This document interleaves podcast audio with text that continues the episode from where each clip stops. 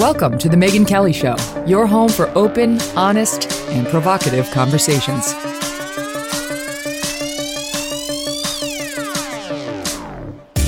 Hey everyone, I'm Megyn Kelly. Welcome to The Megyn Kelly Show. The sun never goes down in Cool Town. I had my LASIK surgery yesterday, and for those of you who are who are uh, just listening, uh, I've got my sunglasses on because two th- things. Number one, first of all, it went great, and I'm going to have more on it for you in just a bit. But number one, um, I have, I mean, like very bloodshot eyes, like very very bloodshot eyes, like patches of blood. It's not quite Joe Biden debate level bloodiness, but yeah, it's not attractive. And number two, um, I'm not allowed to wear any eye makeup at all until Tuesday. And there's really no reason to subject you people to that. So I'm wearing wearing um, makeup on the rest of my face and sunglasses. And you know what? It's working for me. I, I see why Comfortably Smug does this. I think I might be glomming onto his game. Um, at the end of the show, we're going to be joined by Dr. Robert Maloney. He's a very, very famous LASIK doctor, eye doctor. He does cataracts, he does everything. He wasn't the guy who did my procedure, but he did do all of the Kardashians. And um, he's one of the guys who helped like get this thing going back in the 90s when nobody would do it. So I'll give you the full report of how it went and um, he'll walk you through you know how it would go for you and what the concerns might be and so on but so far so great. Okay before we get to dr maloney two of my favorite people one i know very well one i'm looking forward to meeting for the first time. Um, in a second we're going to be j- joined by dan wootton uh, our friend across the pond but before we get to him uh, well after we get to him i want to tell you that we're going to be joined by poet joseph massey aka paul to me. Remember my, in my audience, I love him on Twitter. And he sent me a nice note and I responded and yeah, I'll explain in a minute. Um, anyway, before we get to poet Joseph Massey, the first poet I think I've ever interviewed. I don't, do you remember me ever, ever interviewing a poet, Abs? I don't think so, but I'm, I'm excited. I'm excited for you to meet him and you must, must, must follow him on Twitter if you want to make your life better. Um, but we're going to begin across the pond with multiple scandals involving the royal family. Prince Andrew is in hot water again. There was like two minutes he was out of hot water.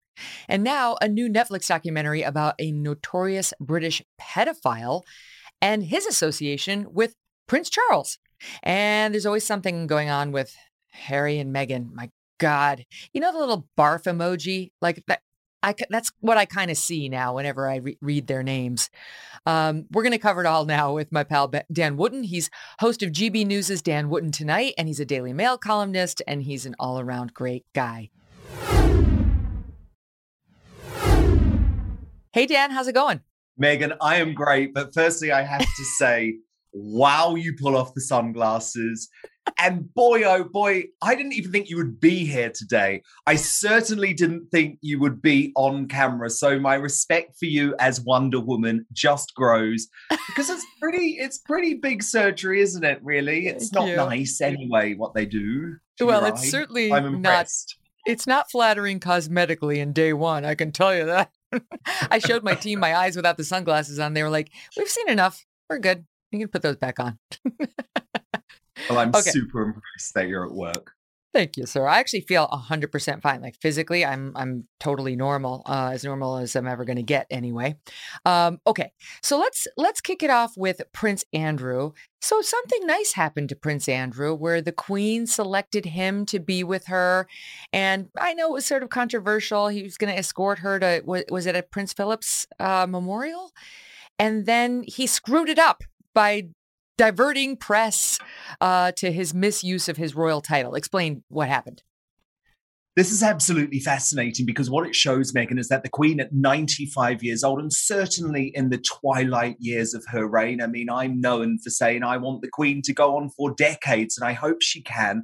But very sadly, Megyn, this appearance at the memorial service for Prince Philip could even be one of the last times we ever see her in public. And for the British people, and I think folk all around the world, that is hugely significant. We don't know life without the Queen at these national events. So it was a big moment for the Queen. We knew it was going to be one of her final appearances. She is struggling to walk, so she was brought in through a special entrance at Westminster Abbey. The eyes of the entire country were on her. And guess who she chose to escort her to her seat? Mm-hmm. Prince Andrew, the man who all of the courtiers in the royal family, who all of the other senior members of the royal family, including Prince Charles and Prince William, they want him out the way. They want Prince Andrew never to be seen again in public. And I've been investigating this a lot over the past few weeks, Megyn, because you know I do cover the royals on, on top of what I do at G- GB News. And I write about them a lot for the Mail Online and dailymail.com. And this was the Queen making a big public statement that she believes her son, that even though he settled the lawsuit with Virginia Giuffre, she doesn't believe the allegations against him. She wants the world to give him a second chance. And this is one of the first times, Megyn, in her entire reign, and this is why I find it so historically significant, where the Queen has put family ahead of Commonwealth and country. Because you remember, of course, uh, she denied her sister Princess Margaret the opportunity to marry uh, the man who she loved because he was a divorcee. Oh, yeah. And so I thought this was such a significant moment. And what was particularly fascinating about it is the Queen ignored Prince Charles and Prince William, who did not want Prince Andrew put on center stage at such a significant event. You've said it before. They covered it in The Crown. He's her favorite. I mean, he's her favorite, and she's not afraid for people to know that. So, right, she doesn't believe Virginia Giuffre. Neither do a lot of people. I mean, you know, we've talked about this before. Just because Virginia Giuffre was definitely a victim of Jeffrey Epstein's, does not mean she was Prince Andrew's victim of anything. And she's made allegations against other men, including Alan Dershowitz, that I don't believe for one second. Her stories have been inconsistent very often. So I don't know whether Prince Andrew did what she claims or not, but he's been punished for a colossal lapse in judgment in going back to Jeffrey Epstein as a friend and, and staying with him in his New York mansion after the guy pleaded guilty to solicitation of you know, pr- prostitutions, uh, pro- prostitutes who were understood to be very young. Um, so anyway, like the, any royal, the dumbest royals got to know you're not supposed to do that, and that's really what led to his public shaming.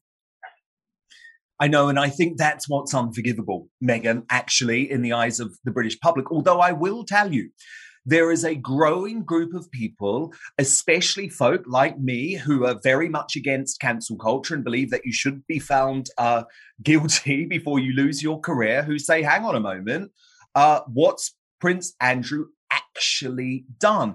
And of course, he's got lots of friends behind the scenes, including Lady Victoria Harvey. Uh, who was very close to Prince Andrew in the years where he knew Virginia Giuffre, who's working hard behind the scenes. And I had Lady Victoria on my show actually, and she is convinced that she will be able to clear Prince Andrew. Now, personally, Megyn, I don't take that position on this because I think Prince Andrew had multiple opportunities to clear his name. He could have done it in the civil court case, uh, which he said he would do. He could have done it by traveling to New York to uh, assist the FBI in their investigations. He refused to do that. And of course, remember that cringe-worthy but very famous car crash interview with the BBC and mm. Prince Andrew, probably actually the biggest royal car crash interview in history, where he said he didn't regret his friendship with Epstein. And he said it couldn't have been him that Virginia Giuffre was describing because he doesn't sweat. And she said he was sweaty. I mean, he was r- ridiculous about it. So he behaved like a buffoon. Yeah. But I, you know, I might, I might be leaning more in your friend's camp because I just think like the the proof isn't there. I want due process. I want due process for guys, even if they're royals accused. There's no question he behaved badly and he made stupid decisions. But that's a world away from you knowingly sex trafficked a 17 year old for you know self pleasure. My God, that's a world away from that. So I may I guess I'm with the Queen. I don't. I'm not sure I believe these uh, allegations against him. And, and to try and explain the situation from Prince Andrew's side, even though I will repeat, I think he's acted appallingly at certain points throughout this whole scandal. But from his point of view, he was almost pushed into a corner in terms of having to settle with Giuffre because all of the drumbeat from people behind the scenes, the men in grey suits, as they've described at, at Buckingham Palace, was that you cannot overshadow your mum's platinum jubilee by pressing ahead with this civil court case. So the idea was he had to settle to save the Queen all of this embarrassment in what is a very big year for her. Okay. But then because he is sort of the buffoon of the family, he's he's a little Fredo-ish. Um, he he has his moment with the queen. She's trying to rehabilitate him. That's nice. That you know, a mother's love knows no bounds. And then there's some other moment. I don't know what I don't know what he was posting for on on his ex-wife's Instagram, Fergie's Instagram. He takes over the the pen and decides to post all about his service in the military to commemorate this day.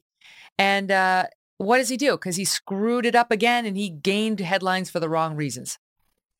Yeah, it's the 40th anniversary of the Falklands War, which is, of course, a major event in British history. No one expected Margaret Thatcher's invasion uh, sorry, Margaret Thatcher's defense of the Falklands after the Argentinian invasion to be successful. And it was. And that was the time that Prince Andrew was a national hero because he fought in the Falklands. And as you say, Fergie, who, let's be honest, has got into so many scrapes over the years and certainly is not the person that you would want to turn to, Megyn, if you were seeking a crisis PR advice. but really, she's the only person who has publicly stood by Andrew. And to all intents and purposes, Megyn, they are in a relationship. I'm not saying it's a sexual relationship, but they live together. They are each other's rock. And a lot of people believe that at some point they will actually uh, formally remarry. Mm. And she posted these words uh, from Prince Andrew reflecting on his service in the Falklands. And actually, again, without wanting to defend Prince Andrew, I found the words quite powerful. He was talking about the Falklands in the context of the conflict in Ukraine at the moment and talking about how we should avoid war at all costs. Slight problem though, he signed off the message, His Royal Highness, the Duke of York. He used the HRH title. And again, if you're into the British royal family, that's a big no no for Prince Andrew because he's not meant to be a working royal. So it summed up uh, what I've been saying for a good couple of years, Megyn. Prince Andrew doesn't believe he's going to retire uh, in disgrace from the public spotlight. He's going to spend the rest of his life, however long he has left on earth, trying to cleanse his reputation. And that poses a really big issue for Prince Charles and Prince William, who are trying to modernize the royal family. And having Epstein's BFF hanging around in Prince Andrew doesn't make that easy for them. Hmm. And yet, uh, Andrew gets a gets a card to use against Prince Charles, just as if you know from the heavens. Netflix drops this documentary about this apparently very very famous British guy. He's dead now, um, and he was accused of pedophilia during the course of his life, I guess, or some sort of child uh, molestation or uh, inappropriate behavior with kids. But now it's coming out. He was 84 when he died. Now it's coming out. Um, it's much much worse than we knew, and he was a very close confidant and friend of Charles. I should say, no one's suggesting that Charles knew that this guy was hurting children during the course of their friendship. But who is this guy? And how did he get so close to so many royals and other muckety mucks in, in Great Britain over the years? So, Jimmy Savile, Megyn, is one of the most famous figures in the UK. While he was alive, he was the most popular TV presenter in Britain. He was attracting 20 million viewers for his shows on the BBC, and he was friends with Charles and Diana. He was friends with Margaret Thatcher. Problem is, Megyn, he was also Britain's most notorious paedophile and necrophiliac. Mm. And oh, whoa. it was known over the course of his life that he abused young girls. And what ended up happening was I think, one of the most shameful establishment cover ups in British history. The BBC, the organization that is meant to be the public broadcaster of this country, covered up Savile's behavior. They knew and they covered it up. And even after his death, Megyn, when one of the news programs at the BBC Newsnight wanted to broadcast a tell all investigation about Savile's uh, paedophilia, they were banned from doing so by what? BBC management. Now, the issue is the first person who offered a full and wholesome tribute to Jimmy Savile following his death was Prince Charles. And this Netflix documentary couldn't come at a worse time for Charles and the entire uh, British royal family, which has been rocked by a series of scandals, of course. And clearly, there is an argument for Prince Andrew to make hang on a moment, big bro Mm. Yes, I was pals with Epstein, but you were close pals with Jimmy Savile, who was widely known behind the scenes to be a dodgy pedo.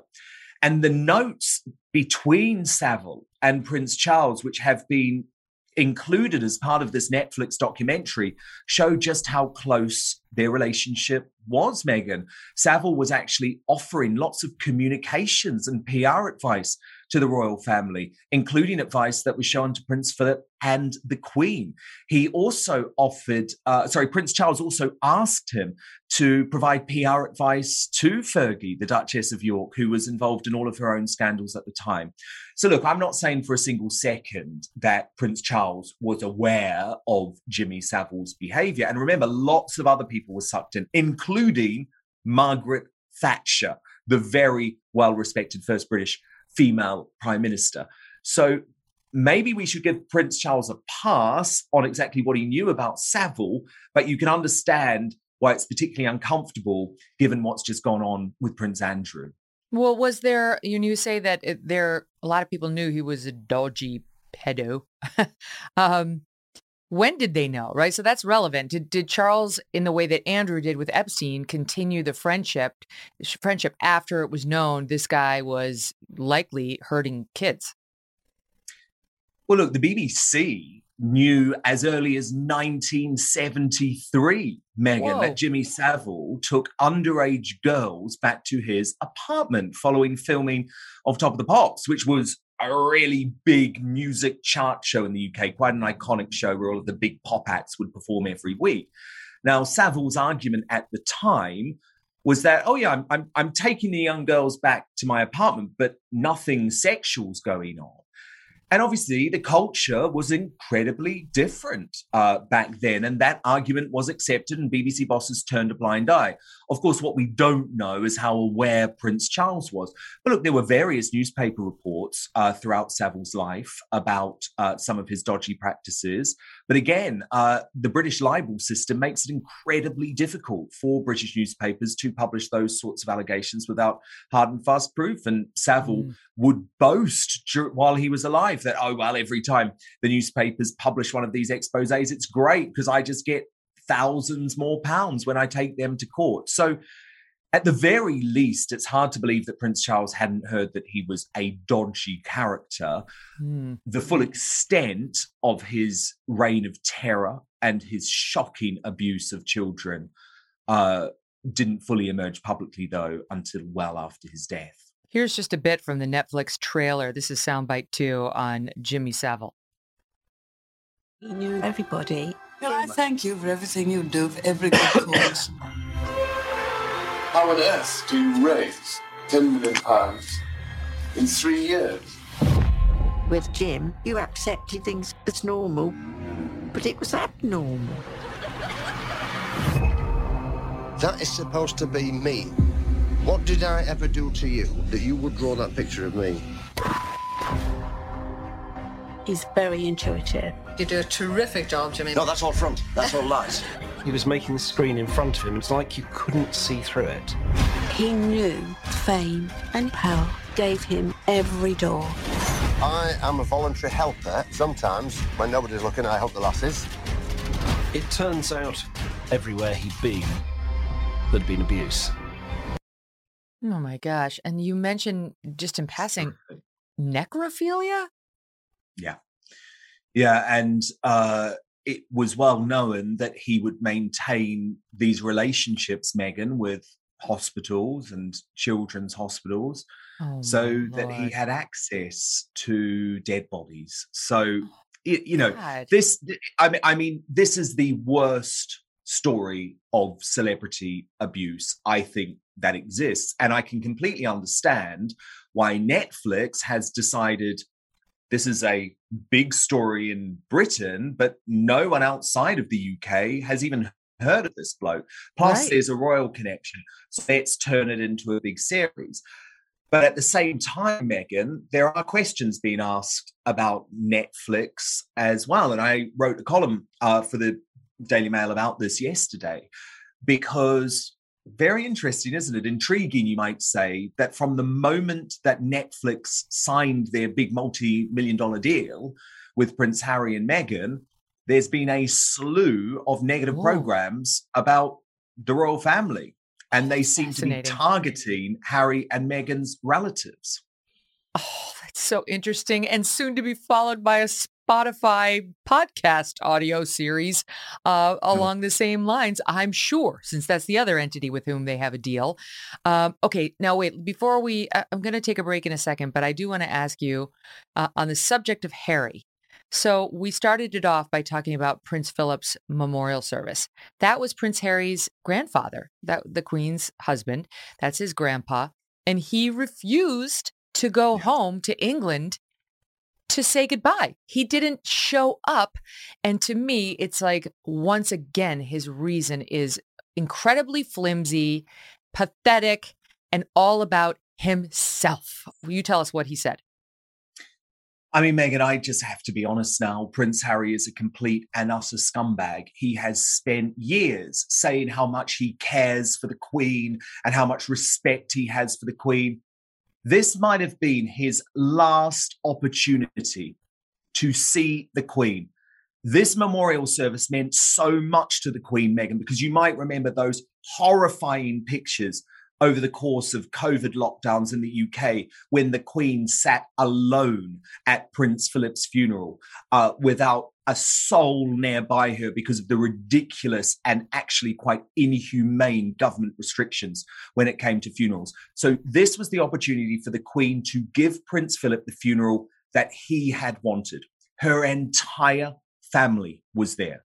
There were only two people missing, Harry and Meghan. And the reason they weren't there, Megyn, is because of a pathetic and petulant row with the British government over who gives Prince Harry security when he comes back to the UK. Because he wants Megyn, even though he's no longer a working royal and he's in Hollywood making tens of millions of dollars, he wants to still be treated as if he's a working royal. And he wants the British government to provide security for him. Quite rightly, in my opinion, the British government is saying, you are now a private, uh, private citizen. That is the decision that you made. So you have to provide and pay for your own security because the Metropolitan Police are not security guards for hire. And if we make that arrangement for you, we're soon going to have Bill Gates and Mark Zuckerberg or whatever celebrity chooses to arrive in the country asking for privately paid for metropolitan police security. But for me, it actually doesn't matter what the reason is. He let down the Queen. And I think if he doesn't get to see her again, we know she is 95, she is ailing, he should he should never forgive himself for a decision Mhm. like that. And I think it just shows how destroyed his relationship is now uh, with the royal family. Of course, Meghan uh, plays a big part in that, in my opinion. And do you think, Dan, with the British people too? I mean, I feel like the British people, they must have been horrified by that decision. He's got Horrifying. tens of millions of dollars pouring into him from the two companies we just mentioned. And uh, he's not wanting for funds to begin with, thanks to Prince Charles and the Queen.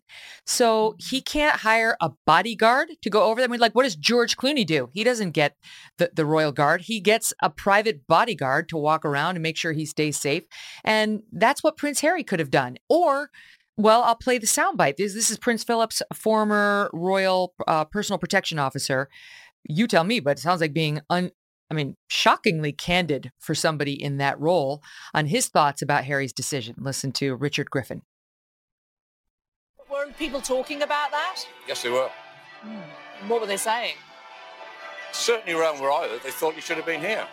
You know, and all this nonsense about um, he couldn't get protection. You know, as far as I'm concerned, that was a pathetic excuse. He should have been here to honour his grandfather. There is certainly a great deal of security here today, isn't there? So there wouldn't have been any question about that. At, at the end of the day, if he was that worried about security, he could have stuck with his brother and his father, who've got wonderful security, and he'd been more than more than safe. Fair point. Oh, absolutely. And Megyn, do you actually know what this is about? It's about the fact that when he came over in July for the unveiling of the statue of Princess Diana, we ha- where he had a very awkward meeting with his brother Prince William in public because the relationship between them is, uh, for the moment at least, more than a little icy. Let's just say virgin on toxic. Uh, basically, some photographers followed him in a car uh, when he left the service. Uh, there was no security scare. There was no issue with the photographers following him. And by the way, Megyn, if he drove through Hollywood, he would be trailed by photographers too. That is part of his life. And of course, since the death of his mother, there is so much regulation in Britain about where photographers can can go, about how they can behave. So, in my view, Prince Harry has been looking for a reason to avoid the UK, looking for a reason to create drama uh, with the British government. But I just think it makes his decision to name his daughter after Queen Elizabeth II, uh, using her nickname Lilibet, feel particularly hollow, given that the Queen hasn't met this young girl. She hasn't even met her namesake. Wow, I hadn't considered that. So what a, what about the British people? How are they feeling, do you think, about these two? Oh, they've lost patience completely. Their popularity is at an all-time low. It's particularly shocking for Prince Harry, who at one point was more popular in public opinion surveys, Megyn, than the Queen or Prince wow. William or wow. Kate. He was the most popular member of the royal family. And now, aside from Fergie and uh, Prince Andrew and Prince Andrew's daughters, he's one of the least popular. Hmm. Who's your favorite? Are you allowed to say? I know you cover them. Who's your favorite? Of course, the Queen. Of course, the Queen. right. And I think she has acted impeccably throughout her entire reign. And at the moment, Megyn, it it it actually makes for people like me, and yes, we do cover her and we have to cover the royal family, I believe, critically through a critical lens and uh, treat them as public officials. But when you see the Queen struggling to stand up, struggling to walk, but being so stoic because she knows that she has to be seen to look regal. She doesn't want to be in a wheelchair. She doesn't want the public to see her fade away in the same way that they saw her mother, the Queen Mother, and her sister, Princess Margaret, fade away in public. It just gives you goosebumps. And as she stood in that memorial service at Westminster Abbey for Prince Philip, and the congregation sang God Save the Queen, there was a particularly emotional moment because I think a lot of people in the room felt this might be one of the last times we get to do this for the Queen. And she stood, and there were no issues. And uh, I, I just think it says a lot about the stoicism of the generation that we're so tragically losing, who lived through World War II, mm. who know what it's like to be in a house as bombs rain down on London, Hitler's bombs. And that's my grandparents' generation. And for me, I've lost all of my grandparents, and the Queen is almost like that last remaining connection to those wonderful people. They are the greatest generation. And even though I think we know it's coming uh, because mm. the Queen's health is deteriorating, uh, Britain certainly isn't ready for life without her. And a new poll this week, Megyn, showed that less than half the British people are comfortable with the idea of Prince Charles becoming king. So there are choppy waters ahead for the royal family, that is for sure. You know, the thing is, you look at her and you think selflessness. That's what I think when I look at her. She just, her whole life and all the bios about her, documentaries about her show that, that she puts service above herself and others for years. And it, that boy, it's tough to find that. I mean, I think Prince William's living up to that more and more. Princess Kate, they, I think more and more people over here are falling in love with them because you don't hear about too much drama. They're not constantly trying to make a, the news cycle about themselves, unlike his little brother and his American yeah. wife. And um, they're the opposite. Harry and Meghan are the opposite. They, while they want they want to be seen the same as these selfless. I don't want press. I don't. I don't need it. This is perfect. My sunglasses right now are perfect for this. No cameras. No no lights. No no press. Of course, they're like but I'll be at the Beverly Hills Hilton at 2 p.m. on Sunday if you want to get me in my gray limo, right? Like that's what that's who they are. And people know it. They may not know all the ins and outs of how they manipulate, but you just know it on a gut level because if you are a manipulator, it comes through. Their latest manipulation is where I'm going to pick it up with Dan right after this quick break. More with Dan Wootton in one second.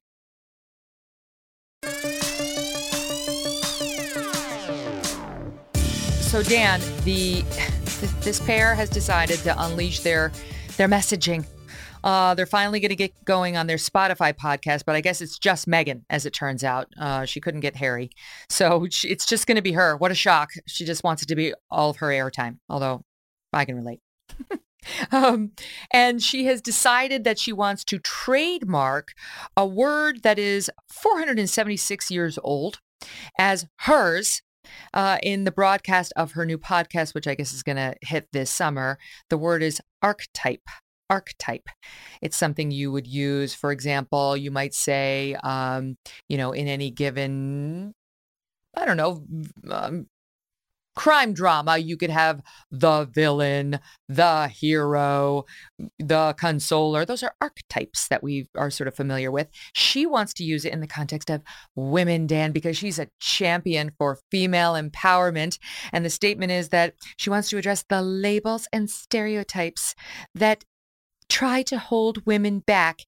And then the articles add, in our patriarchal society. So she's going to fight the patriarchy after giving up her entire career, her religion, her country, and her family for a guy. Yes. You might say, Megyn, this is an archetypal Meghan Markle move. because it's just crass, isn't it? It's it's crass commercialization that makes no sense it's like you're making your tens of millions of dollars from Spotify. You don't have to try and own a word. It reminds me, Megyn, when Victoria Beckham, you know, the Spice Girl, uh, who's nicknamed Posh Spice, tried to yeah. trademark the word posh, and she was roundly condemned for it because it's ridiculous. I can use the word archetype and whatever context I want to, I'm afraid, Megyn. But it just shows you how bad their advice is and how they're surrounded by this sort of ridiculous Hollywood types who think like celebrities. And I feel like Meghan's rebrand is just to say, I'm a victim. And she's about as far from a victim as you could possibly get. Mm-hmm. I think it's bad because to me, all right, I, I have a saying and I say it to my kids all the time it's about the people who brag uh, about how much money they have or how smart they are or whatever it is. Um, the seven foot center doesn't tell you how tall he is. There's yes. a reason for that. He doesn't have to. And they're trying to use like the fancy word to make her sound smart, like he knows something. The regular people here in America, most are be like, archetype, Archie? Is it an Archie type? What is it? Even I was like, what is that? Why don't you ever use that word? I had to look it back up just to remind myself, what is she trying to say? That's a bad sign. You want it to be relatable to as many people as possible, unless your name is Meghan Markle, where you've spent your whole life trying to be less relatable to the common man and woman. You want want them to feel that you are above them, smarter than they are, richer than they are, and now at the same time, more of a victim than they are. And I wonder, Dan, whether there's any appetite from people here or in Great Britain to listen to this woman talk about how hard it is to be female. Absolutely not. And what I found so hilarious, Megyn, was when uh, the other Meghan, the Meghan we don't like, who spells her name funny, unlike you, uh, said, Oh, goodness me, maybe I'm going to have to leave Spotify unless they sack Joe Rogan. Yes. And obviously, Spotify said, uh, Hang on a moment. Take Joe care. Rogan ain't going anywhere. And Cheerio. so Meghan very quickly said, Oh, oh, uh, well, in that case, okay, I'm okay with it. Because Look, they, they need the moolah. They need the big bucks. This is all about the greenback. So they can be as pious and virtue signaling as they want. But actually, when push comes to shove, Meghan will share a platform with uh, Joe Rogan because she needs the money. She would share a platform with anyone as long as the check cleared. Who is she kidding? There, yeah, the statement from their spokesperson basically said, "Well, the release of this podcast was originally delayed due to concerns over Spotify's role in spreading misinformation, in particular with respect to COVID. I challenge. I, I want. I'd love to talk to her. N- name three. Name three facts. Just and you know what? Doesn't even have to be misinformation. Tell me three facts about COVID at all. Let's see if you get them right. You know what? I'll give it to you multiple choice. You just you click the one you think is right, Miss Backup uh, Howie Mandel. I open the suitcase girl spokesmodel. She doesn't know anything about anything. She literally knows no, nothing but, about but anything. Megyn, Meghan, how dare Meghan accuse Joe Rogan of misinformation? she is the queen of misinformation. You remember the Oprah interview? She even lied about when she got married, for God's yes, sake. The true. interview was literally two hours of misinformation. Uh, so Dan, to me, your misogyny is showing. Irony is Meghan uh, lambasting anyone about misinformation. It's just it's it's laughable now. It's, it's actually laughable, and we see through it. It's so true. It, I've had just about enough of these two. And by the way, just one other small point. They, on their website, you know, they're partnering with women's groups again to lift up women, women, the very women who choose not to leave their country and their religion and their husband and everything that they hold dear, abandon their entire family so that they can marry a rich guy in Britain, which was her goal from the beginning, as we've discussed in yes. other episodes. Okay. She wants to lecture those women about how to empower themselves. So we do not need her advice. But on her website, last week, our friends at the National Women's Law Center released a new report providing a timely snapshot of the continuing multifaceted impact of the COVID 19 pandemic on women and mothers, and then in particular, women and mothers who are black and brown and so on, blah, blah, blah. They don't, she doesn't have friends at the National Women's Law Center. She doesn't have friends. She doesn't Beyonce's not her friend. George Clooney's not her friend. Oprah's not her friend. Gayle's not her friend. All of these people showed up at the royal wedding and go on her stupid website and do her little PSAs for the only reason she got married to Harry, because it's access to the royal family and it makes them feel somehow better, smarter, more fabulous. That's all that's going on now, there. And these people, like the use of my friend, bull. You know, to me, it's so pathetic that like she did abandon all of her friends and all of her family for these people she doesn't know at all and she's still referring to them as like her friends. She doesn't know she doesn't know these people and they don't know her. No, she wasn't friends with oprah and gayle king who wanted nothing to do with her when she was a d-list actress on suits they became interested when she got it on with prince harry. And look yes. i've actually got to know uh, meghan's family really well o- over the past few years and uh, her father thomas and her sister Samantha, to me, are good, ordinary Americans. I'm not saying they haven't made a few mistakes, Megyn, but anyone who is thrust into that sort of worldwide spotlight are going to make a few mistakes. But I'm a good judge of character, and they are good, honest people. And I just cannot believe that Meghan won't drive down that highway to Mexico, a couple of hours, and at the very least, just allow her dad to meet her grand his grandson and granddaughter. I just say shame on you, meghan Yep. No relationship with the grand grandparents on either side, even though one of them is the Queen of England. Okay. So that tells you something. Um, all right, moving on on your nightly show, you cover all sorts of news in the UK. It's fascinating. I watch it on YouTube all the time just to keep up on what's happening eh, across the pond with my pals, my actual pals like you, not the fake pals like she has.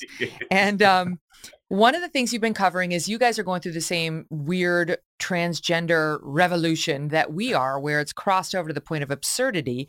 But your leader, old Bojo, has handled this a little different than um, I, am sorry, all I can think is what Ben Shapiro says. He calls him President Houseplant. It's not nice, but I mean, he just, you know, he's not. We're not sure he's still alive. That's the problem with our president. Um, so, as I understand it, uh, Boris Johnson has come out and said because there was a debate about whether the uh, the, the they should ban quote conversion therapy for uh, young gay boys and girls and young trans boys and girls. And they came out and said, definitely conversion therapy is totally inappropriate for young gay people. That's absurd. We've known that for decades. But young trans kids, this has been looking more and more like a social contagion and we're not prepared to do that and boris johnson came out and said i i've got my concerns about all of this too. Um, here he is talking about transgender issues. This is soundbite four. I don't think that it's it's reasonable for uh, kids to be deemed so-called gillick competent to take decisions about uh, their their gender or ir- irreversible treatments that they, they may they may uh, have. I just don't. I, I think there should be parental involvement at the at the very least. That's first thing. Second thing, I don't think that uh, biological males should be competing in female sporting events. And, and you know, maybe I'm, maybe that's a controversial thing, but it just it just seems to me to be sensible. And uh, I also happen to think that um, women should have spaces which are whether it's in, in, in hospitals or prisons or change rooms or wherever, which are, are dedicated to to uh, to women. Ah, revolutionary. So how does that go over with the British public? Where do they stand on these issues? Well, incredibly well. And obviously, very few people, Megyn, would listen to what Boris Johnson just said and think it's at all anything other than complete common sense. But to mm. contextualize what's been going on here in the UK the past couple of weeks, is that the leader of the opposition, Keir Starmer, the bloke who wants to be prime minister, and at the moment, Megyn is actually leading Boris Johnson in the polls, has been asked numerous times, What is a woman? And can a woman have a penis? And he has stuttered and he has been completely pathetic and unable to answer the question. Even Boris Johnson's rival for the main job within his own party, his chancellor, Rishi Sunak, was asked to define what a woman is, and he refused to answer the question. So, this is a big win for Boris Johnson electorally because a new group has just been launched and they've been all over the media, including the front page of the Daily Mail, which is the most read newspaper in the UK and it's called uh, You Won't Get My Ex Unless You Respect My Sex, because we have the local elections coming up here in May. It sort of plays a similar role as the US midterms. And this group described themselves as the most important feminist movement since the suffragettes. And it's actually very hard to argue against that, Megyn, given we're currently living in a world here in the UK where British cycling want a competitor called Emily Bridges to be able to compete against biological female cyclists when Megyn Emily Bridges was competing as a man just a few weeks ago. So Boris Zach. Johnson has tapped into the anger and the frustration going on here about trying to erase women from society. And oh, I, thank I God, really because think we are at that point so few are willing to do it are actually willing to stand up for for women and and allow just the complete takeover of traditionally women's sports locker rooms whatever areas. Um, you were not to be left sitting on the sidelines on this one dan. You sent out one of your fearless producers onto the streets of great britain to figure out what's the what's the pulse of the populace on this important issue about the penis. And here we have a clip of that quick question that Sir Keir Starmer has struggled with in recent days. Can women have penises? Uh, you'll have to ask the Prime Minister first. what does he think? Do you know? Don't know. Doesn't take into consideration how women feel about it and women's rights. Surely it's a simple answer that women can't have penises? We're just asking if uh, women can have penises. Is it something you'd like to elaborate on? I don't know. You don't know? No, they can't, can they? Can women have penises? I, am not going. Uh... I'm just asking people a simple question: whether women have can have penises. I'm not prepared to answer that because I don't know enough about the subject. But thanks very much for asking. You don't know enough about men or, or women's simple biology. Can women have penises? Can women have penises? Sir, Ben from GB News. Can women have penises? He doesn't know enough about the subject. Remind me never sleep with him, Dan.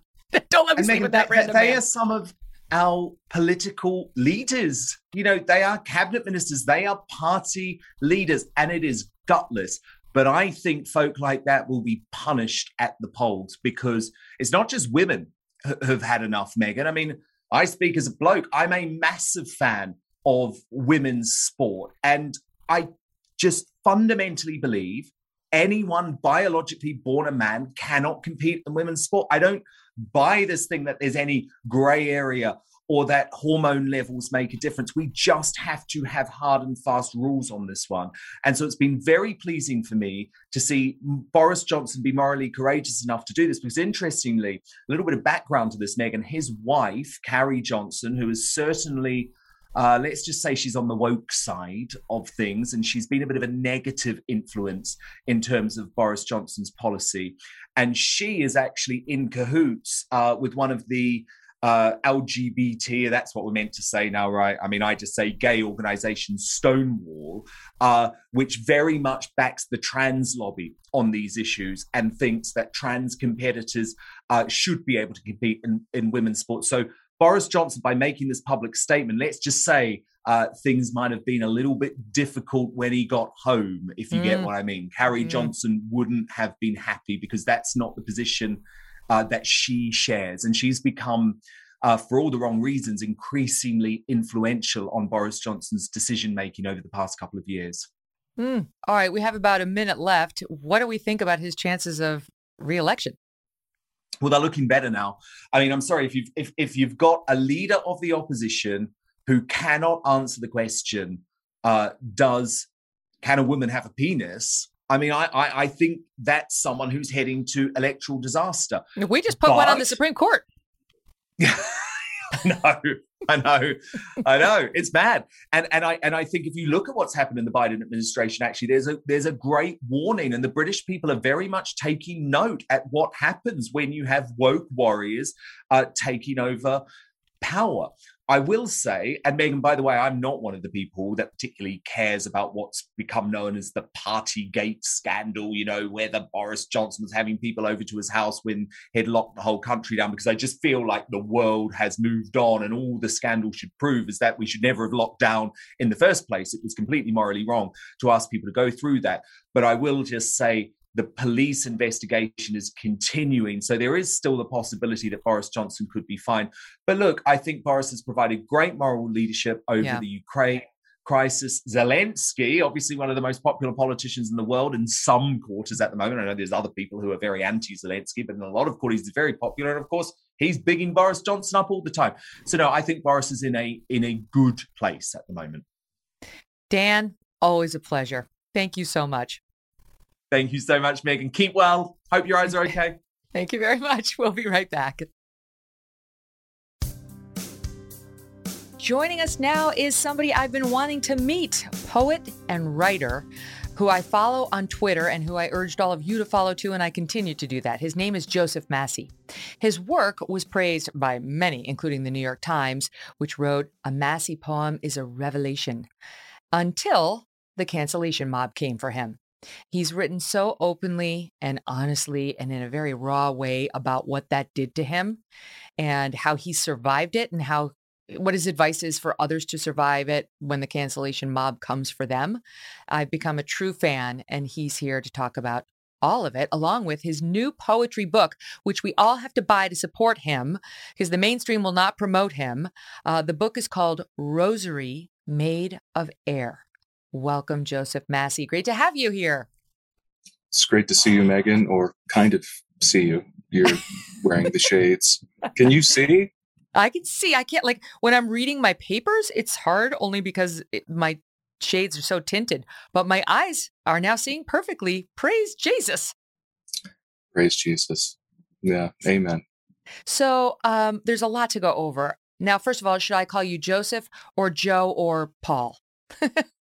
Joseph's fine. Your producer was, I think he was calling me George, and he did it twice. it runs in the family, Joseph. Even after I corrected him. And then your other producer called my book Rosemary Made of Air. you know what? So I can't, I, I can't get a break on the Megyn Kelly show. So, but but you give the breaks out as often as human, humanly possible. I told my audience about this. I know you heard this, but for those who didn't hear this episode, we were doing an episode on time management, and I was saying I'm not very good at responding to people via text message, via email. Abby's over there going, mm-hmm, via DM doesn't matter. and you were nice enough to reach out to me via DM. I, I follow you on Twitter for very good reason. You're amazing, and um, and you you sent me a note. So about a month later, I realized I had a note from you, and I responded. And again, your name is Joseph Massey, and I responded as follows: Paul. why? I don't know why. I I am bad at checking DMs and apparently at remembering names that are written right down for me. Uh, but a belated thank you for doing this and for putting beauty into my days. You may be the most thoughtful person on Twitter, which I realize is a low bar, but still. And th- this is the thing that made me fall in love with Joseph Massey. He writes back. he writes back, Megyn, your note made my night. Thank you. Your work is fearless and an inspiration, and always great company. I like the name Paul. You can call me Paul if you want. Normally, I go by Joseph. It's all very Catholic either way. Love your sense of humor. So thank you for letting me off the hook on that one. All right. So Oh. let's go back to how you got into poetry because I I was just saying I've never interviewed a poet before. What drew you to it? I was very young. I was 12 years old and I was a very troubled student. And I think that was the sixth grade year. And they just told me to sit in the auditorium every day. Don't go to, don't go to class. I don't know if that was legal. I don't know how that happened, but that's what I did. And during that time, I stumbled upon a biography about, about Jim Morrison, of all people. I didn't even like the doors but it was through that book and reading about Jim Morrison's early life that I discovered uh, the French poet um, Arthur Rimbaud and Friedrich Nietzsche, uh, German philosopher, and then also the Beats, the Beat poets, Jack Kerouac, Allen Ginsberg, those poets especially, and and um, yeah, from that point forward, my life uh, changed. Was it one of those things you knew you had to do it? It was therapeutic for you? Yeah, at the time it certainly was because my home life was was rough. You know, uh, my family, the, the adults I, I was surrounded by, you know, they they were they were very busy people working in factories and just trying to survive, and you know, working in diners and and so language was usually um, pretty coarse, and um, reading these poets uh, felt like real rebellion to me. Um, it was a way of reclaiming this language that as far as i had known up to that point was only being used to uh, curse at the eagles game you know Mhm. or yell at the dog or something hmm So I was wondering in reading more about you personally, because even before the Me Too mob came for you, you you had a tough upbringing. You know, you made reference to it here, but there was abuse of all kinds. You've been very open about it. And it made me start to wonder whether I mean, forgive me the indelicacy of it, but whether one can be a happy poet. Does one go into poetry to reflect on one's joys and happiness full time? Or do you think most people are drawn to it, at least initially, to express some form of despair?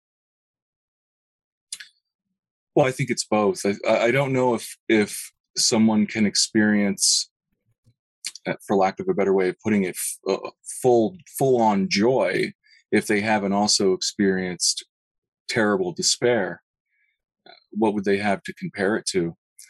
And um so that's that's how i see that. And uh, a lot of my poetry does come out of a it's more than joy. It's uh it's ecstatic. It's um there's a mystical kind of edge to some of the things that i do. I mean i'm constantly Yes. in wonder i'm in wonder of the world around me all the time. It's, i'm never bored.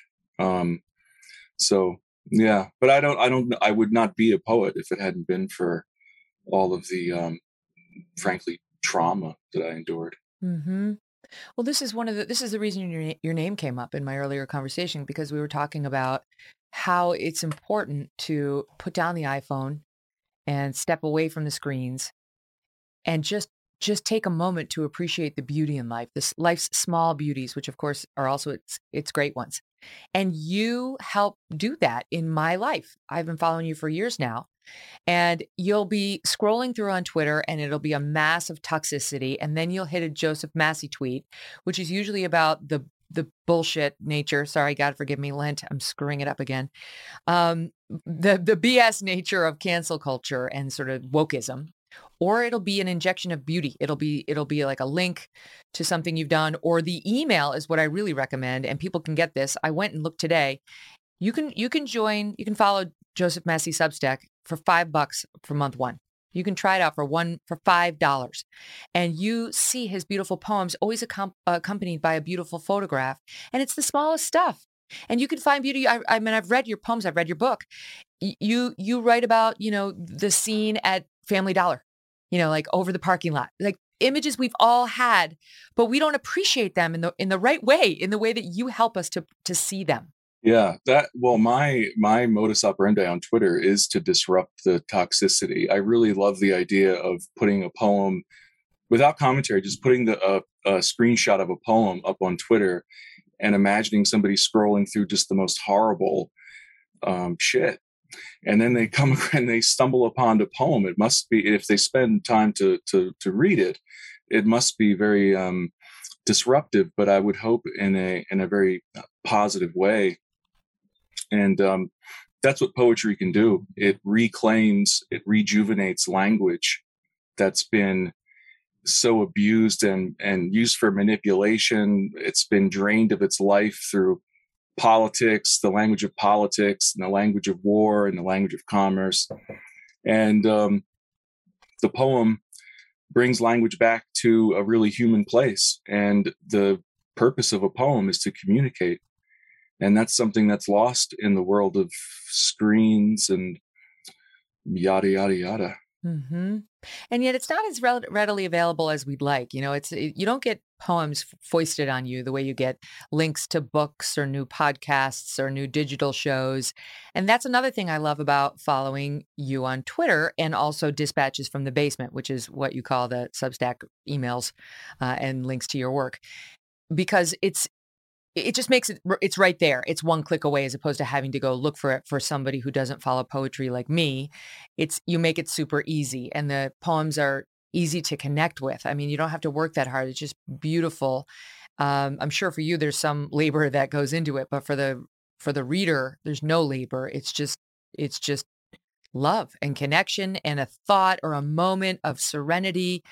It's the opposite of what i say like a lot of these websites now are too mm, cold about our feelings when they post things like about child abuse or like there's a terrible story going on right now about the the killing of this innocent dog in China by their their crazy COVID police over there who have zero COVID and the video's horrific. I mean, they just post this. Like you're just scrolling on Twitter and there's this suddenly you're assaulted with the video of, of animal torture.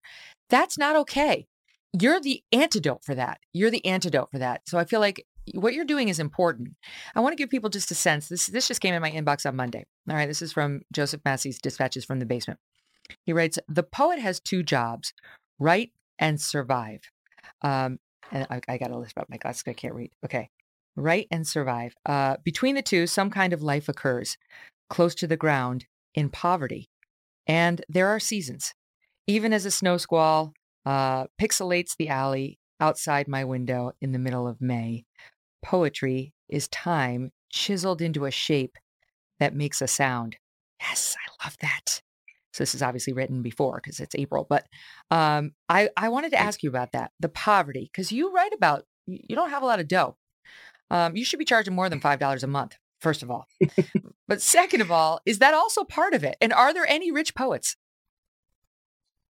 Oh yeah, the rich the rich poets are the tenured professors who are who are ruining poetry, in my opinion, uh, because the MFA poetry world is quite a racket, and uh, I think there are 300 MFA programs in the country, and pumping out how many thousands of uh, wannabe poets every year. Um, yeah, and so the the big money is in being a, a tenured professor. It's rare to achieve that but um, and and there are poets with trust funds. I mean, the more that these MFA programs proliferate, uh, the more you see twenty somethings who you know have very wealthy parents who never told them that hey maybe you're not all that talented. Maybe you should uh, do ceramics and you know pick something more practical. But um that that, that never happens so no there aren't it, it, the poets that i've loved in my life they've dedicated their lives entirely to poetry and there is no real financial reward in that however since i was canceled and then had to rebuild my life over the course of two or two and a half years, something like that. You know, I've been able to make some money through the Substack. And the book that I just put out, I published it myself. I've never published my own book before, and I, I won't give the number, but I mean, I've I've I've made enough in royalties to pay a couple months worth of rent. That's pretty unheard of for any poet. All right, but we have to we have to that's not good enough. We have to do better. Rosary made of air. Everyone can go to amazon.com and buy it. It's available on Amazon. And we need it right now it's like number 70 in certain in a poetry sub. That's not good enough. Let's get it to number 1. Please support Joseph. Rosary made of air. I never actually ask my audience to go I say rec- I recommend it. You should check it out. I never say please go buy it. I'm saying please go buy it. We we have to support artists like you who are putting out good works into the ether, who eh, have been silenced by you know this group of moralists who decides if you make mistakes in your life, you are never to be forgiven. No matter how many mea culpas, no matter how much you've shown the world that you see the error of your ways, you, understand you you may have misstepped, but you're like you're human and you're on the same journey the rest of us are on, evaluating past behaviors, learning from them if you're at all evolved, which you are, and trying to do better.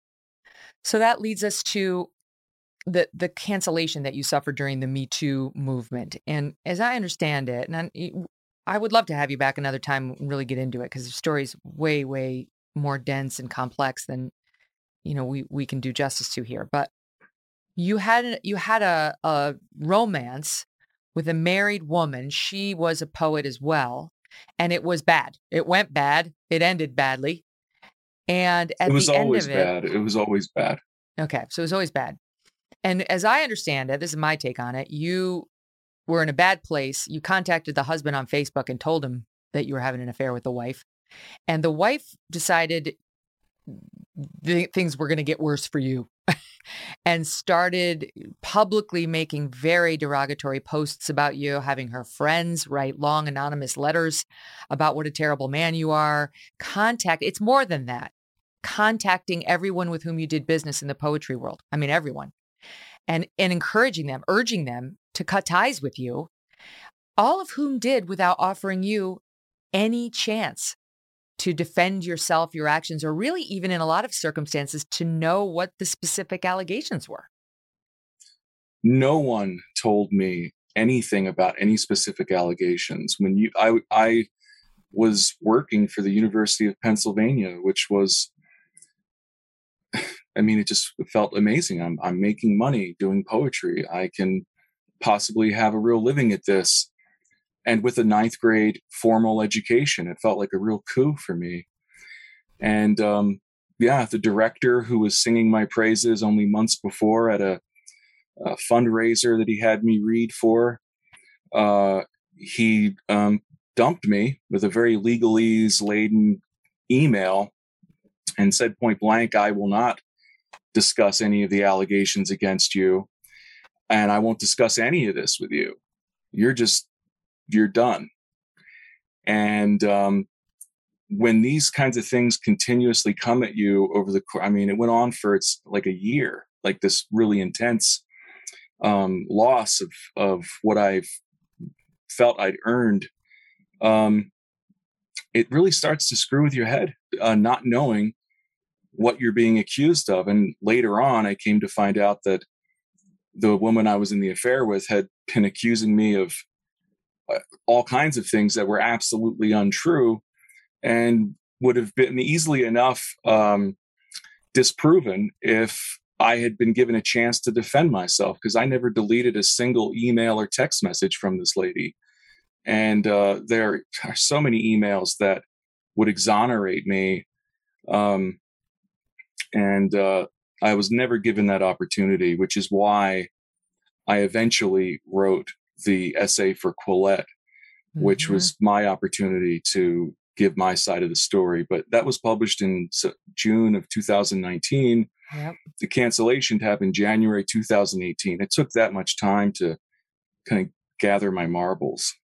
And and the audience should know you're very open in that in that piece. I mean, you you lay it out very very clearly that you've made mistakes, you've done bad things, and you're sorry for them. And so it's not like you're trying to say nothing. I've been perfect man, and I treated all these women perfectly.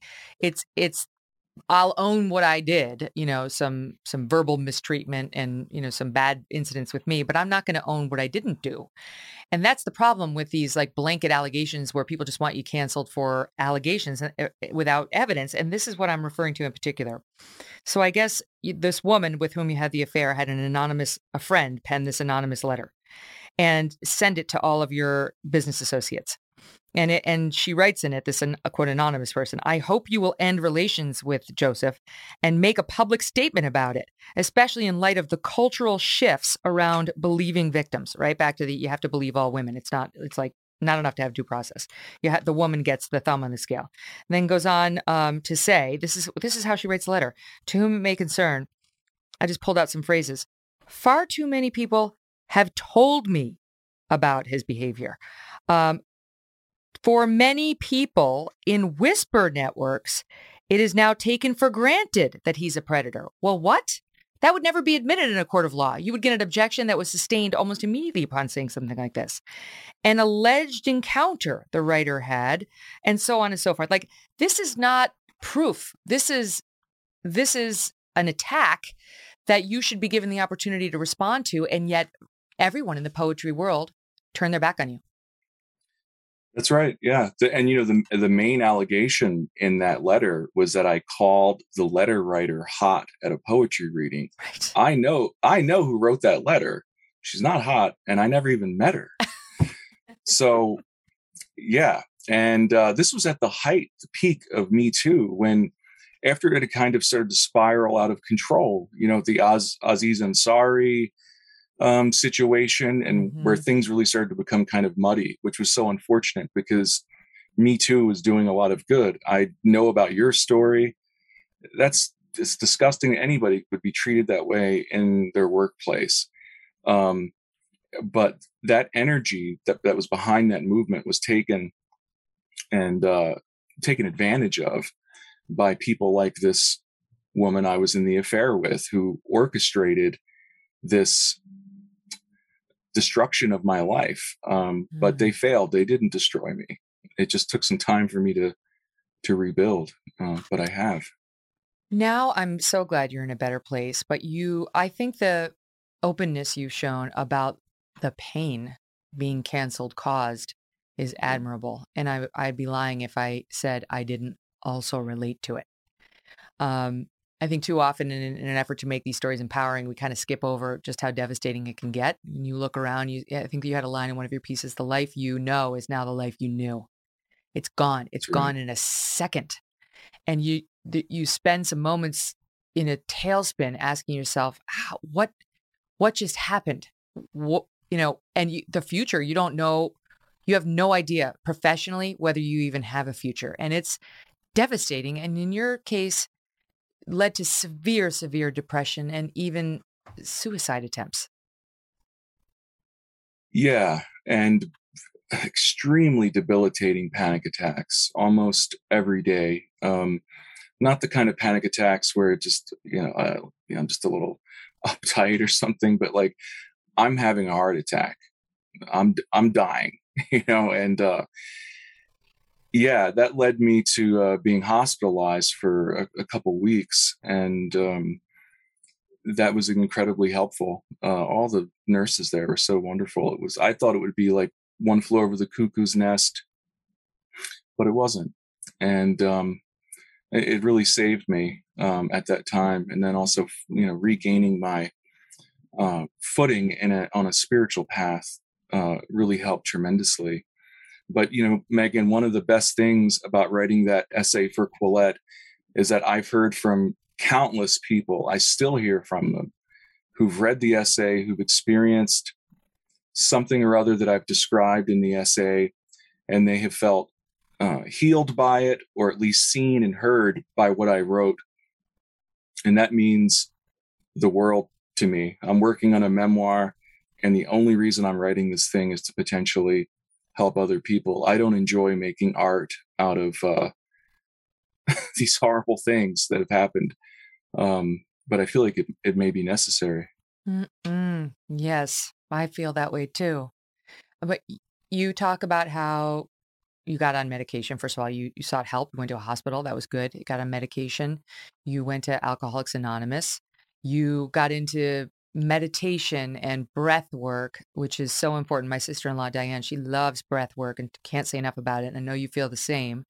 You know, the deep breathing, holding it inside, you know, and, and then exhaling and just sort of, if you can breathe, you're alive. If you can breathe, you're still here. If you can breathe, you can, you can write the poetry, you know, you can go to the goodness for me, I, that's sort of where I diverged from you because I was like, I'm not sure rejoining the word the world of media is goodness. You know, like I had this toxic stew still sitting there saying, "Come back, come back," and I was like, "Ew, ew, I don't want it on me. I just got it off of me."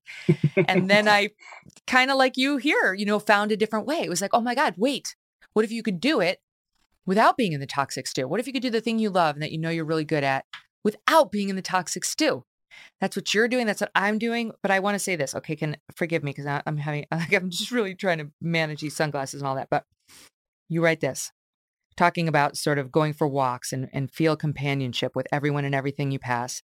You say, I I know this drives against the grain of the fear and anger boiling within you, but you have to find a way of rechanneling those emotions. Don't let the mob drive you to annihilate yourself. If the sun is out, turn your face toward it. If it's raining, let it fall down the back of your neck. Feel yourself present in every given moment. The sense of loss is overwhelming, but now cannot be lost. Now cannot be lost. And if you continue with this practice, grace will find you. Oh my God, that's so beautiful. That's not even a poem, but it makes me feel the same way your poetry does. You do those things. It's reflected in your photography, in your poems, the beauty of the puddle, the beauty of the fence post, the beauty of what's out the window on a spring day. I mean, what's well, well, it like to be you now? Just the, it, it wasn't just the meds, you know, that helped or the breathing techniques. It was continuing to write poetry and continuing to take photographs and continuing to engage the world as I always had. And uh, that is what really I wouldn't be here without it. And um, yeah, in that essay, I, I stress again and again uh, to continue to to do what you've always done. Find a way to do it if you're able. You know, because some people who go through this, they're just they're flat on their back in almost a catatonic state for. You know, they're they're not a, they're not functional. Mm-hmm. Um, it's such a devastating thing, and I, I know about your story and you know i've i've had a tiny taste of being publicly humiliated or having crappy articles written about me and you know you you endured quite a bit but that's one of the reasons why i sent you my fanboy note is because you did you, you came back. This show is terrific. You it seems like you're you're truly yourself in this show. Like it's a, it's fully you. And um I love it. It's it's been it's been part of my uh, media healthy diet. Oh, thank you so much. Honestly, it's it's a pleasure to meet you. And uh, I really I want people for their own sake. It'd be great to support Joseph, of course, for all the reasons I stated, but for your own sake, follow on Twitter. Go so sign up for the Substack. It's it's inexpensive even on a yearly basis. I'm going to get one for all of my team before before the day is out. Abby, would you make a note of that? Um, and just bring a little dose of lovely, of serenity, of thoughtfulness, of peace, of wellness into your life, of meaning, meaning into your life. Meaning, thanks to Joseph. Meaning. That's right. What a Thank pleasure. You, Thanks for everything, Joseph. Joining me now is renowned LASIK surgeon Dr. Robert Maloney. He has helped the stars, I mean, lots of them, including most of the Kardashian family, see clearly for over 25 years. Dr. Maloney, thank you so much for being here. It's a pleasure, Megyn. Happy to be here. All right. So I am 20 hours off of my own LASIK surgery, which I had here in Connecticut yesterday. I want to say it was Dr. Suresh Mandava in Stamford, Connecticut, who did mine. And I love Dr. Mandava. He's wonderful. He's done a ton of these things, and I felt like I was in very good hands. You can relate to that because not only are your credentials impeccable, summa cum laude, Harvard College, medical doctorate from uh, University of California, San Francisco, you were a Rhodes Scholar, went to Oxford, residency in ophthalmology at Johns Hopkins. You were one of the first uh, to get involved with LASIK, even having it on your own eyes back in the dark ages, 1997. So you're a perfect person to talk about, and Dr. Mandava agreed. Um, let me ask you this. One one day out from LASIK, what should I be expecting? Just so, so we can see whether I'm I'm doing okay. Sure, and I'm sure you're you are in great hands. I'm sure you're doing great. So you should have little red dots on your eye, which is I suspect why you've got those uh, sunglasses on. Yes. And you're not supposed to wear makeup typically for a period of a week, which is another reason to put the glasses on. Yep. Uh, you should have a little bit of irritation today. You should have a little bit of fogginess to your vision. I saw you struggling to read momentarily there. Mm-hmm. And uh, that's pretty normal. That fogginess will go away tomorrow. The irritation will go away typically in a day to a week. And then uh, your vision should be incredible. Great. I mean, it was so great today to wake up for the first time ever, in in my memory anyway, being able to see the alarm clock, like not struggling to find my glasses. I know. Like it's like incredible. I, I woke up the morning after my LASIK surgery, and for a moment, I thought I'd forgotten to take my contacts out because I was seeing so well. Yes, exactly right. So I want to tell the audience that, uh, first of all, the procedure was to me a nothing. I, I mean, he gave me some sort of a happy pill, which he said had Valium. I think he said one of the ingredients was ketamine, which is the stuff you get like it's a psychedelic or something you get for if you, you know, want to take a trip with your uh, psychiatrist and some third ingredient. You know what I'm talking about? Yep. Yep. It, it really makes you very relaxed, doesn't it? Yeah, exactly. So I was like, I, it's not working. It's not working. then I stood up and I almost fell over. I'm like, it's working. So I walk in, I lie down on the table, and I mean, it was a like 10 minutes, 12 minutes tops. The machine came over my right eye and it it did like it looked like etching. It looked like um I don't know, just lines. And then it went away. And then it came back and it did something else. And then the same exact thing on the left side. And then he said, "Get up, you're done." that's that's that was it. It's, I know it's crazy. And I like to say it's the first procedure of the 20, 23rd century. It just got here really early. So I went in this morning before the show to get tested, and already, even though I'm still a little cloudy, already I'm, I'm at 20/20 vision without any corrective lenses. I mean, that's it's a miracle. Yeah, yeah, it, it, it's it's crazy how easy it is. I mean, and it's scary for people because I, I mean, imagine you felt this way. You're going and going, oh my god, they're going to laser my eyeball. What's going to happen? Mm-hmm. And then you take the you take the sedative, and it really you still feel anxious. Then you get in there, and you're still anxious. And then it's over in 10 minutes. And all of a sudden, wow, that was easy. Yeah. Now I will confess, I had no nerves about it. I don't, just didn't feel nervous about this procedure. Really? oh. But my husband, who won't even go to the eye doctor for a normal eye exam, I have to lie to him and tell him they got rid of the glaucoma test to get him to go because he doesn't like things coming near his eye. He he was like, i am going to go with you. I want to be supportive. And then they convinced him to like watch it from outside, yeah. and the, he uh-huh. wasn't expecting the close up on the video screen. Yeah. And I'm like, oh, did you get? Because he was going to video it for my kids, our kids, and I go, did you get it? And he was like, no, I had to sit down we, we occasionally like have people just faint. And uh, you know when we're doing the surgery and it's it's we try and catch them before they fall but it, it, it can be hard to watch. It's easy to do it can be hard to watch.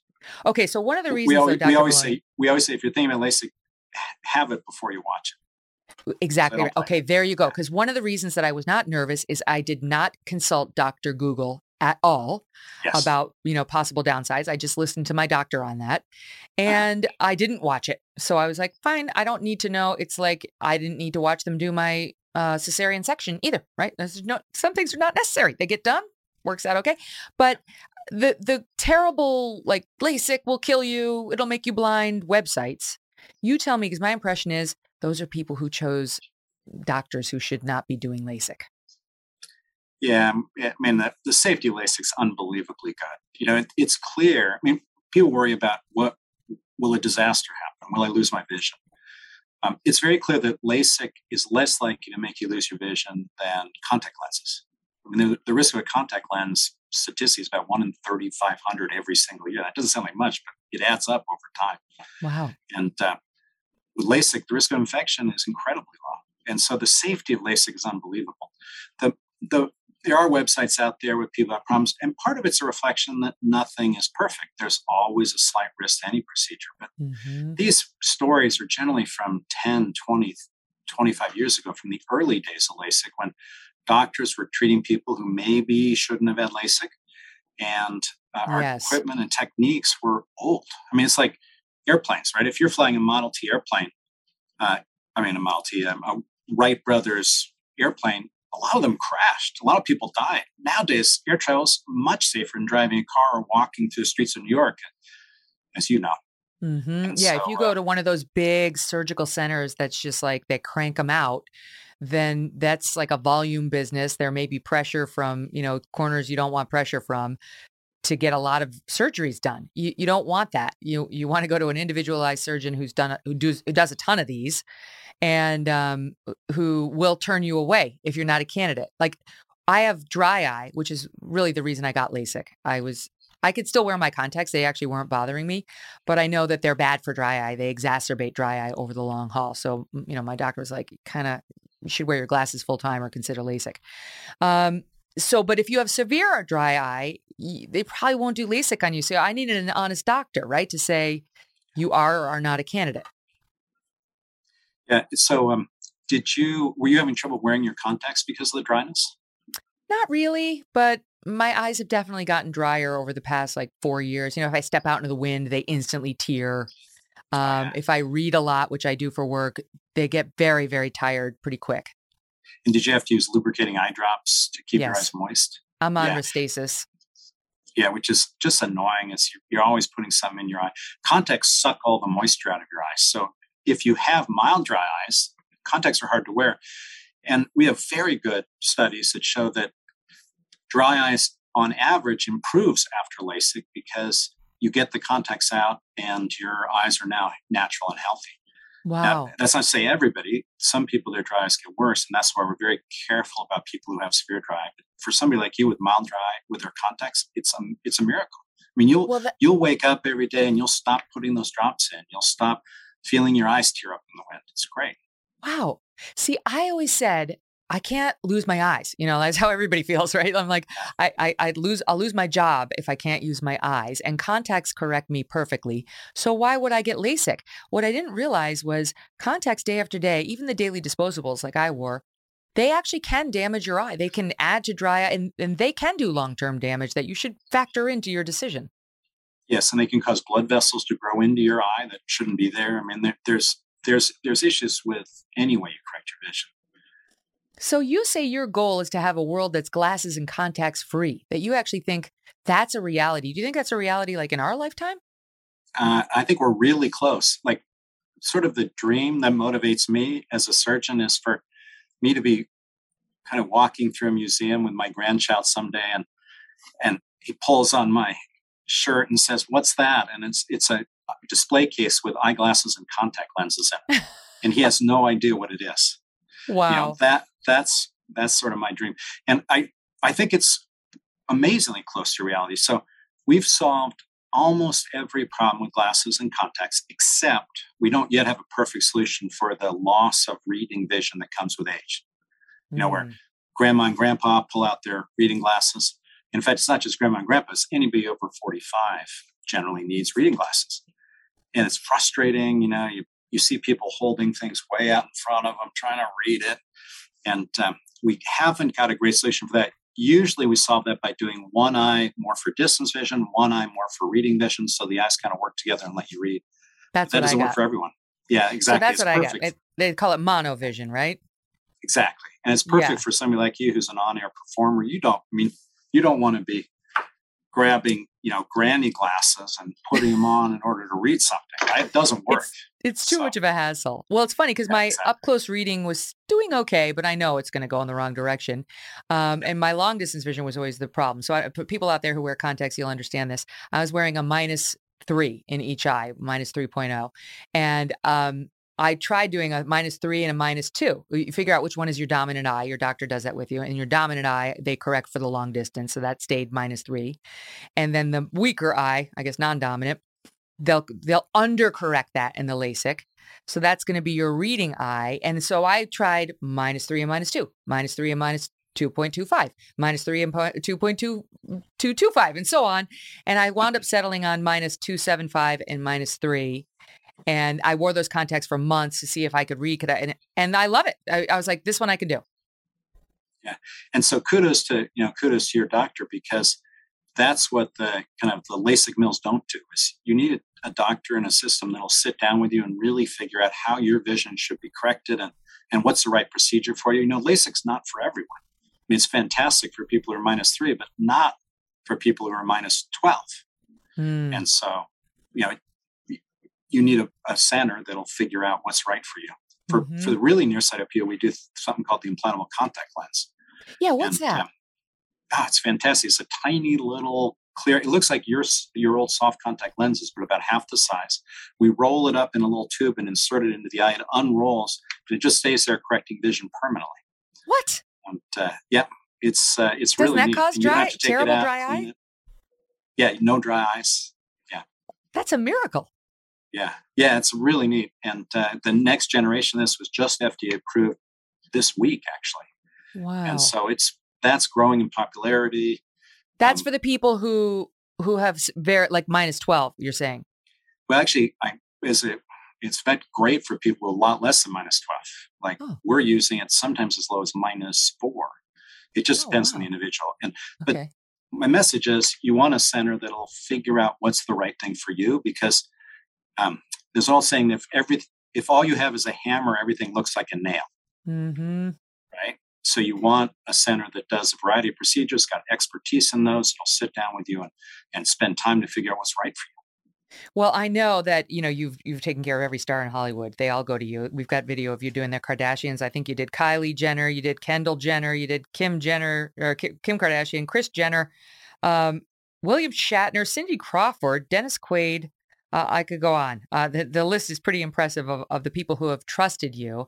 But finding the right doctor for you know the average Joe out there, they probably don't have access to you. They might not have access to a Dr. Mandava. So how do they find out? Okay, this guy's legit. I can entrust my eyes to him or her. Yeah. Well, um, 99.9% of people I correct are just regular people like, well, I was going to say like you and me, but that would be just like me, actually. Mm-hmm. And uh, you know, most of what we do is take care of school teachers and accountants and uh, other doctors. I mean, that's that's who we take care of. The um, there's a couple things to look for in a in a in a surgeon. One is you want somebody who's very experienced. That's kind of obvious. You want somebody who will sit around and answer your question. You don't want to feel like you're getting a high pitched sales push. Uh, mm-hmm. You want people who are careful. You want people with good reviews. I mean, uh, and you should read the reviews. Find out not just how many good ones they have, but look at the bad ones. Everybody gets bad reviews. See how they responded, or even if they even did respond. Mm. Um, and then get referrals from your eye doctor because your eye doctor knows better than probably anyone who the best LASIK surgeons are. That's and so there's point. ways with a little bit of research you can get great results like you've had. All right. So if you have a question for Dr. Maloney, he agreed to stay with us over the break. You could call in now. You could ask the Dr. Maloney about LASIK surgery. He also is a world renowned cataract surgeon. He does it all when it comes to the eyes. All right. Let's kick it off uh, with Steve in Ohio. Steve, what's your question for Dr. Maloney? My question is uh, first of all, I appreciate the segment and I've learned a lot my I actually have two quick questions. My first is how common is it for somebody to get the procedure in one eye only, like my right eye, because my left eye is very close to perfect, far out and in close. And then my second, go ahead with that. you know, it's uh, if it's not broke, we don't fix it. So uh, if one eye is good, we just do the other eye. So that's not that uncommon. Or sometimes we'll do just one eye for distance and leave the other eye for reading. Megyn mentioned monovision just a little bit ago. Hmm. Right. Okay. What's part two? Okay. And yeah, part two was um, I, I'm struggling with blood sugar that is higher than it should be. I'm I'm working it down. I'm not on insulin, and so when going to my normal eye doctor, they realize that when your blood sugars change, your eye and your vision changes, and they don't want to invest in new glasses yet until I get my sugars stabilized. Would you recommend the same stance about getting a LASIK procedure? Yeah, kudos to them. That's uh, absolutely the right approach. And uh, Hmm. get your blood sugar under control, and then worry about your vision. Look, that it's real important for your health. So don't give up. Keep Fascinating. going. Okay, let's go. Let's hop on over to Jim in South Carolina, who's got a question. Hi, Jim. Yeah, hi Megyn. Love the show, by the way. Thank um, you. I um, had a question. I had cataract surgery last year, and they just put in clear lenses, and I'm and I am one of those people that really wants to see perfectly out of both eyes, and my right eye is still not great for distance. Can I first of all get the LASIK, and second of all, is it worth doing? Jim, you definitely can get the LASIK, assuming you're otherwise a good candidate. In fact, I did my mom's LASIK after her cataract surgery because she still had some astigmatism left over in both eyes. So I did Yeah, that- LASIK on that both was- eyes. She's had perfect issue. vision now for seven, eight years. Yeah, that was my issue. They didn't correct the astigmatism. Yeah. Hmm. So yeah, it can work very well. Uh, you know, it just depends on the particulars of your case. Find a great LASIK surgeon and ask. So you can get LASIK after cataract surgery, and you can get cataract surgery after LASIK. Sure can. Yeah. Okay. So Megyn, someday you'll get cataract surgery. Everyone, if you live long enough, gets a cataract. Typically in your mid seventies, uh, but it's Mm-hmm. like gray hair. It's just a normal part of aging. So yeah, uh, everyone gets it, even those who've had LASIK. Sometimes you see people, elderly people, get like it's almost like a buildup on their eye. You can see like their eye is becoming like almost, almost looks like a scab is on it. Is that a cataract? No, you can't really see cataracts. Cataracts a haziness of the natural lens inside the eye. So when you look out, your vision's foggy. It's just not clear, and it's very frustrating. And and you re- fix that. Cataract surgery means you take your lens out, your natural lens, which is Yeah. hazy, and put a new clear lens in its place. And uh, that's what Jim was talking about. And that works great. Clears up the haze. That thing you see on the eyes of old people is what we call a pinguecula. It's like it's usually a little yellow spot, kind of uh, just next to the colored part of the eye. It's Hmm. caused by age and sun exposure, and it, it, they can be removed actually, and, and they don't look very good. But Good, So because I don't, want, I don't want that. I never go out in the sun because I'm so fair, but uh, it's good to know that's available. All right, Stacy in Wisconsin has a question for the good doc. Stace, huge fan. Thank you guys so much for talking about this.